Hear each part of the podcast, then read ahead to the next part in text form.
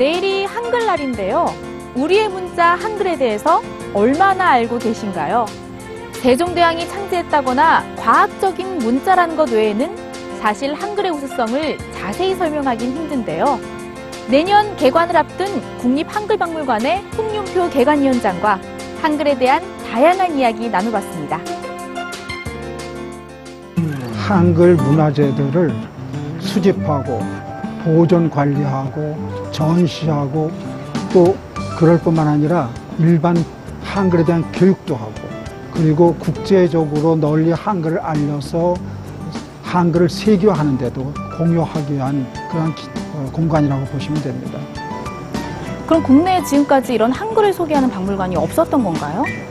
한글만을 전문으로 해서 전시하는 박물관은 전 세계 어디에도 한 군데도 없습니다. 정말 의외죠. 한글날만 되면 한글을 그렇게 잘하면서 한글 문화재들을 보존하고 관리하고 보여줄 수 있는 박물관이 없었다는 것은 참 어, 놀라운 거죠. 대개 유물들은 책 중심이었어요. 문헌 중심. 근데 그런 것들은 사실 한글의 전부가 아닙니다. 예를 들어서 다듬이돌에도 한글이 새겨져 있고 버선본에도 한글이 새겨져 있고 옹기에도 한글이 새겨져 있고 우리 생활들이 어떻게 이루어졌는가를 보여주는 것이 한글 관관의 아마 주된 임무가 아닌가 생각됩니다.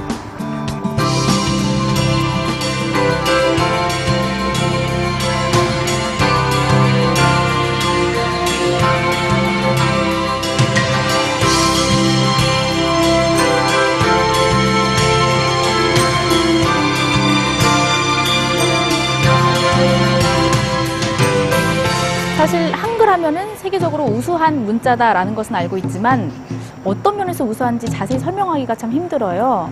좀 설명 좀 해주실 수 있을까요? 우선 한글은 가장 경제적인 문자입니다. 그러니까 선하고 점하고 원, 이세 개만 있으면 모든 한글 자물을 다 표현할 수 있어요. 또 한 가지는 그 만드는 방식이 언학적이었어요. 그러니까 발음 기관을 본따서 만들었거든요. 자음은 배우기 쉽고 또 과학적이죠. 그리고 그걸 통해서 가능한 것은 디지털화가 쉽고 검색이 수월하죠. 한글날은 문화적인 독립일입니다. 한자 문화권에서 벗어나서 우리가 문화적으로 독립한 날이에요.